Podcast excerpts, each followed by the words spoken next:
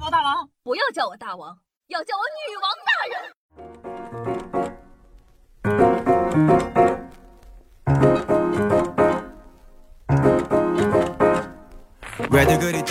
嗨，各位手前听众朋友们，大家好，欢迎收听今天的女王又要，我依旧是传说中屁股大能生儿的夏夏夏春瑶啊。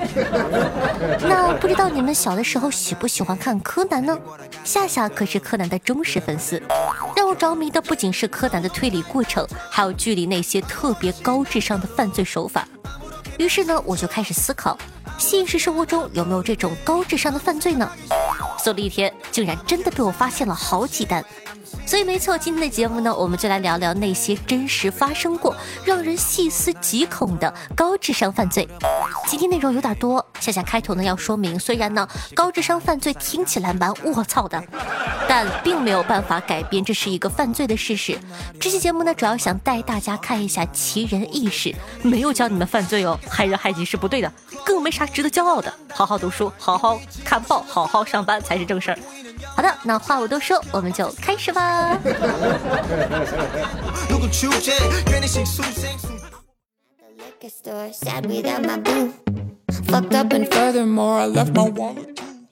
绝命毒师，你们都看过吗？一部很经典的美剧。现实中啊，也曾经出现过一位绝命毒师，比剧中的主角的经历还要离谱。这个人呢，叫做刘昭华。说起这个人呢，概括来讲呢，就是一个路子走歪了的化学天才。高二的时候呢，他因为家里穷而辍了学，然后呢，谎报年纪入了伍。后来啊，当上了排长，故意暴露自己贪污，转业成为了一名法警。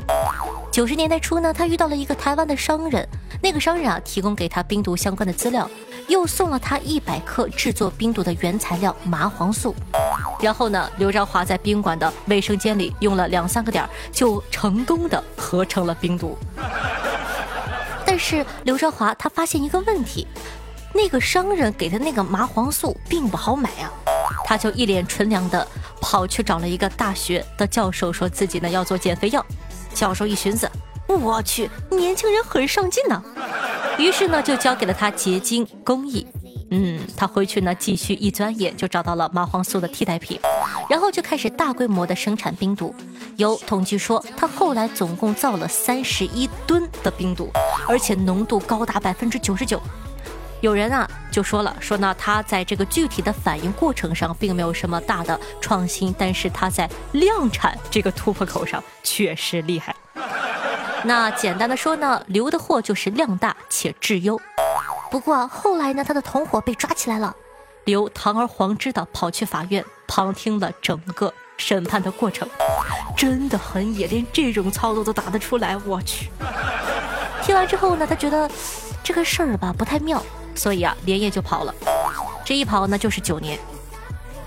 你以为他要隐姓埋名、低调做人了吗？不存在的。撇开其他的不说，他这九年还抽空娶了三个老婆。当然，冰毒呢还是要继续做的。一九九九年呢，警察查到他的藏冰毒仓库里面有十一吨的冰毒，是当年全世界查获冰毒数量总和的两倍，还有卖出去的十九吨没算呢。警察的反应也算是蛮快的，立刻赶到刘兆华的酒店。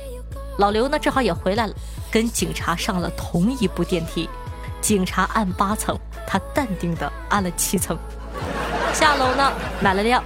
自行车慢慢的骑呀骑呀，然后呢又打了个车跑了，嗯，又跑了，一路呢跑到了桂林，经过一番操作，和桂林县县政府不知道怎么搞的，签了份高达三亿人民币的合同，租下了桂林县三万亩的林场，又开始种红豆杉。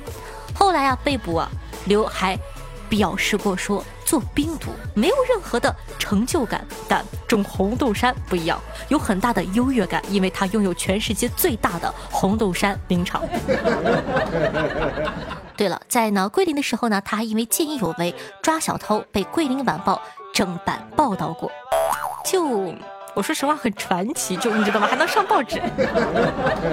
后来呢，公安厅呢下发了 A 级的通缉令，专门去抓他。电视台播着他的照片呢。刘兆华呢，正好在饭店里吃饭，还特意问店家说：“哎，你看我和这个人像不像啊？” 反正直到二零零五年呢，刘兆华才被抓到。被抓到后呢，还是很嚣张。怎么说啊？这个人啊，智商是绝对的高，但我不建议你们去模仿。先不说呢，现在早就不是一九九九年了，四处布满摄像头，你随地吐痰都能给你拍得清清楚楚。第二天发微博大字报批评，而且呢，省和省之间联系这么的紧密，你别说过省了，你跑到太空都能给你逮回来。而且啊，这个哥做毒品纯度能做到百分之九十九，你高中化学都没学明白。所以说呢，大家还是乖乖的，好吧？珍爱生命，远离毒品哦！毒贩都是该死的。那接下来呢，我们来说一下下面这个，下面这个没有那么悬，但也很神秘。说，二零零三年八月二十八日，美国的 PNC 银行呢被抢劫了，抢劫的人呢叫做布莱恩。他被警察控制后没多久，就被脖子上戴的铁环炸弹给炸死了。是的，你没听错，自个给自个炸死了。警察呢，在他的车上找到了写满字的纸，发现啊，背后凶手在和他玩寻宝游戏。布莱恩呢，要在规定时间内去四个地方拼凑线索，才能解开脖子上的铁环，不然就会被炸死。抢劫银行呢，只是寻宝的环节之一。但是警察后来发现，那个铁环炸弹设定的时间根本不可能让人走完所有的路程。简单呢，就是说，背后凶手从开始就想中途拿走布莱恩抢到的钱，然后让他自个儿被炸死。但关键问题，这个游戏过于的复杂，而且呢，到处留有寻宝的小纸条，也很容易暴露凶手自己的身份。所以呢，其实很多人觉得凶手其实只是呢忍不住想要炫耀自己的高智商。这个凶手也的确很聪明，能看出来，就案件里用到的字呢，也是先用打印打出来，然后呢用笔照着打印纸描的。所以呢，警察既没有办法查到打印机的墨盒型号，也没有通过笔迹找到真凶。而且那个炸弹还是凶手自制的，材料还全都是废物利用，根本没办法通过零件去查找到底是谁买的。但是啊，过了三周，有个叫比尔的人举报说。他的朋友乔玛丽杀了他自己的男朋友。乔玛丽呢，美丽又聪明，有五个学位，但有精神病史。和他同居过的男性至少有五个都是非正常死亡的。厉害的是，这姐们儿从来没有被牵扯过。我说句不好听的，你想想，除了五个，睡了五个，死了五个，自个一点事儿没有。不过呢，这一次啊，因为比尔的举报，他被判了三级。谋杀罪，警察后来呢又怀疑乔玛丽和寻宝案件有关系，但是比尔呢不肯提供任何的证据。他那个时候呢已经是癌症晚期，不久后呢就去世了。有人觉得比尔的做法是为了让他爱慕的乔玛丽在他死后被警方控制住，不会再干出什么恐怖的事情。至于炸弹案呢，是他想用最后的时间给生活窘迫的乔玛丽搞点钱。嗯，真相咱们就不知道了，但是觉得还是非常的厉害的。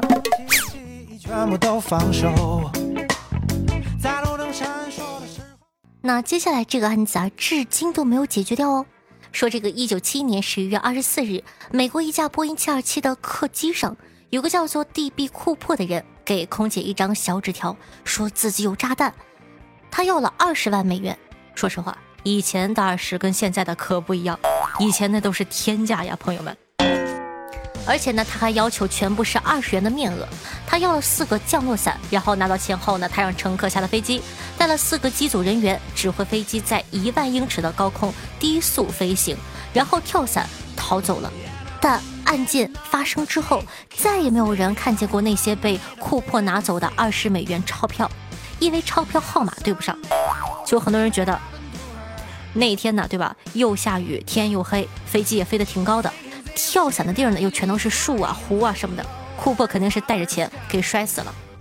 但九年后，有人在林地里发现有堆被烧过的二十元钞票，通过对比呢，发发现那些钞票正是当年库珀拿走的钱。大家呢就突然间又觉得应该是当年成功跳伞的库珀。大晚上觉得脚有点冷，就拿点钱 点了火取了暖。类似呢。我昨晚做了个梦，说今儿这么的开心，小弟烧点钱给大家尽兴一下。虽然吧，至今也没有人知道库珀究竟是不是还活着，但大家都承认他那个犯罪计划真的是步步完美。比如呢，递给空姐威胁的纸条后面被要回去了；比如要四个降落伞，让 FBI 呢摸不准他们是要自己飞，还是带着人质一起飞？所以呢，美国人就不敢对降落伞动任何的手脚。又比如要求飞机飞一万英尺高空低速飞行，这样呢，保证它跳伞时可以呼吸自由，同时还不会被跟踪。后来呢，还有一些人模仿他，都失败了。还有人经常说自个是库珀，但都是被打假了。于是呢，二零一六年，FBI 呢因为过于心累宣布销案。其实啊。说实话，夏夏呢看完这些犯罪的过程，能够成功，大多都和时代背景有关。现在呢，随着科技日新月异的发展，走过必留痕迹，犯罪成本呢也越来越高。所以呢，有模仿想法的同学，醒醒！哪怕你真的能化学考满分，也别想着靠邪门歪路去赚钱。另外，开头不是说过吗？高智商犯罪并没有什么好追捧的。还有个实际情况是。真正的高智商一般不犯罪，很多研究呢都表明智商高低和犯罪可能性呈负相关。二零一二年呢有个研究分析了两千五百名男性的罪犯，然后呢就发现说这个智力高于平均水平的罪犯参与暴力事件的几率更低。简单说呢就是这个聪明人啊一般不大和人起冲突，其实也蛮好去想的。你想哈这个道理就很简单。你他喵的真的有这个智商，你干点啥不好？合法报复他不香吗？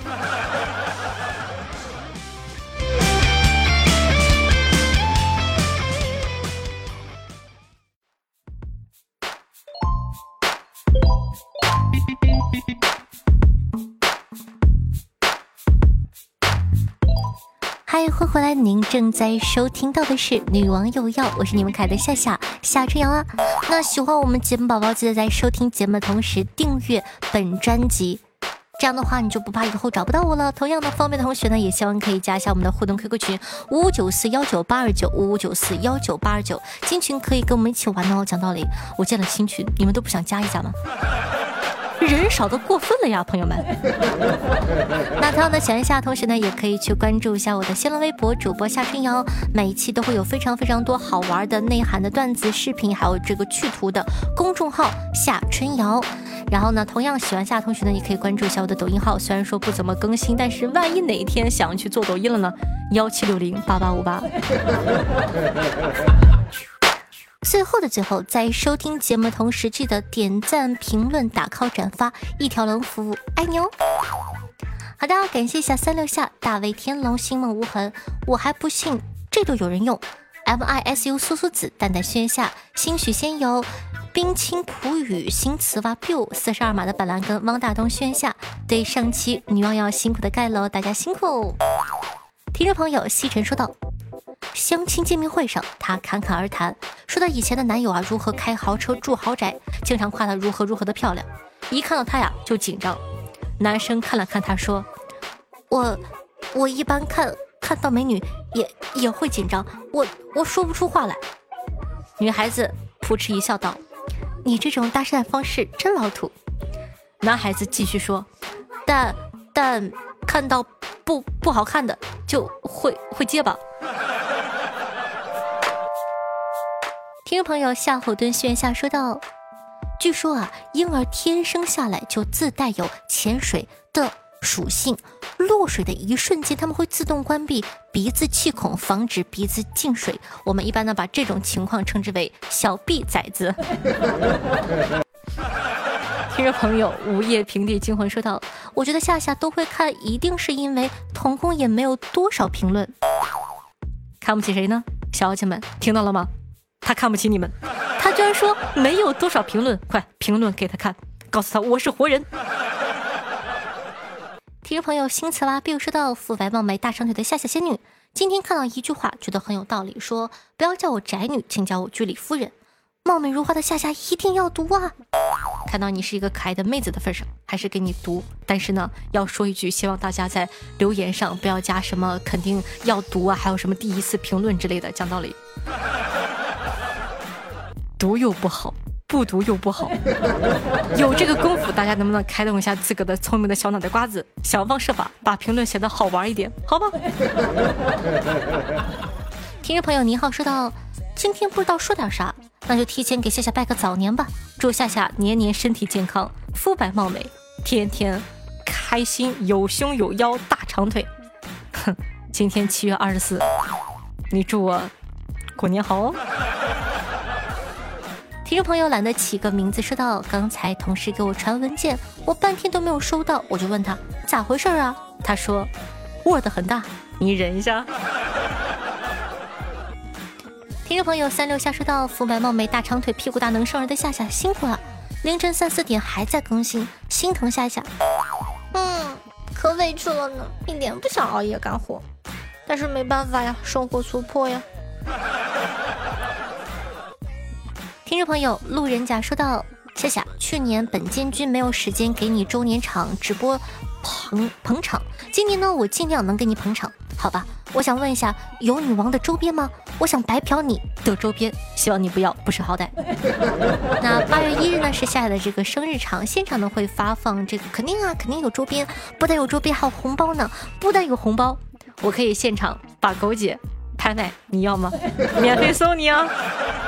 大家有兴趣的话呢，八月一号的晚上七点八点到，基本上能到十二点左右吧。有空的话可以来玩一下哦。听众朋友，养鸡仔星星说道：“夏夏，我怕八月一号太热闹，你注意不到我的祝福，所以呢，在这里提前祝你夏夏夏建军生日快乐，谢谢。”听众朋友，闪闪有点泪说道：“最惨的莫过于什么？莫过于你吃汤包的时候汤漏了。”当你去喝汤的时候，剩余的汤全都洒在了你的脸上，这还不算什么，最让我感到绝望的是没有纸。听众朋友，听友三三八零七三九零八说道：夏夏，我是听你的节目才知道打 call 的，后来呢，我就一直打 call，一直打 call，一直打 call。这是我第一次评论，希望你能读到我的评论，你很辛苦，谢谢啦。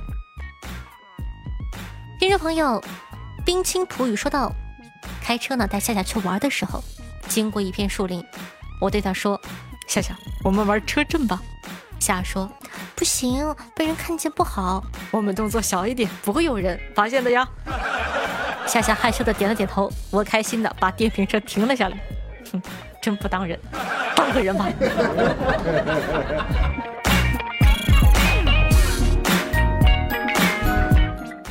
朋友，差不多先生小雨说道：“夏夏，我想给你点个赞，你太厉害了！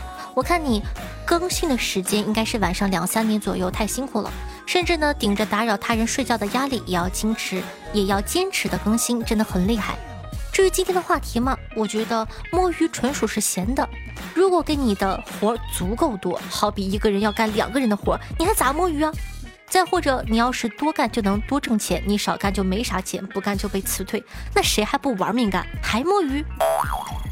一看呢，小雨还比较年轻啊，身为一个过来人，我可以很负责任的跟你讲，真的有一部分人，他把钱看的不是那么的重要，他会把自我的这种，对吧？对生活的这个感悟和质量看得很重要。真的有一波人能摸就摸，他会觉得说，哎，钱对吧？今天我也挣，明天我也挣，何必急于一时呢？所以说，那你是哪类型的人呢？也可以在下方的评论区跟我们互动留言一下哦。